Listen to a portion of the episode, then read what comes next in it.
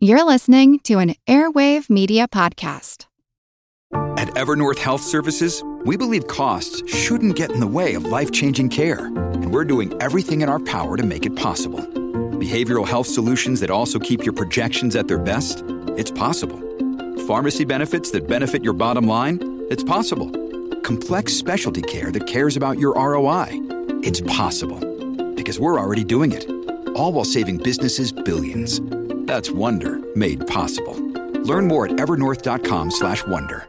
After years of getting ripped off by big wireless providers, there's finally a better option. Mint Mobile is the affordable premium wireless service that you buy online, starting at just 15 bucks a month. By cutting out retail stores, Mint Mobile got rid of the crazy overhead costs so that you could score some sweet savings every month. To get your new wireless phone plan for just 15 bucks a month, go to mintmobile.com/save. That's mintmobile.com slash save. Here's a program from our archives.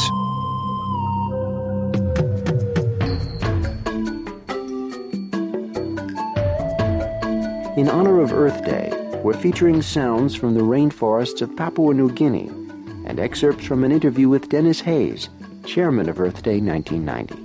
I'm Jim Metzner, and this is the pulse of the planet.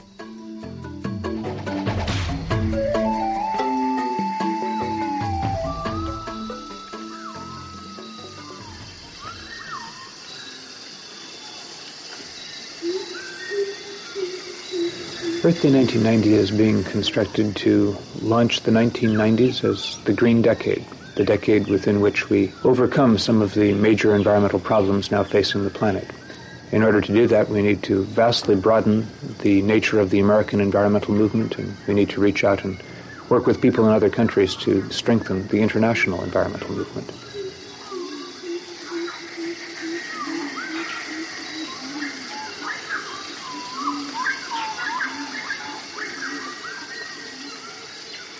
We will have people doing things in at least 90% of the countries around the world.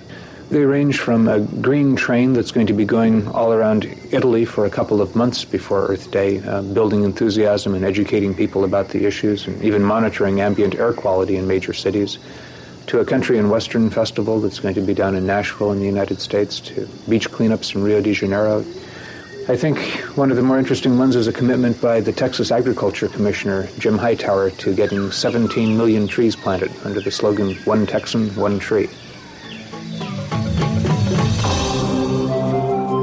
More on Earth Day in our next program. This archival program is part of our 30th anniversary celebration. If you want to hear more, check out our podcast.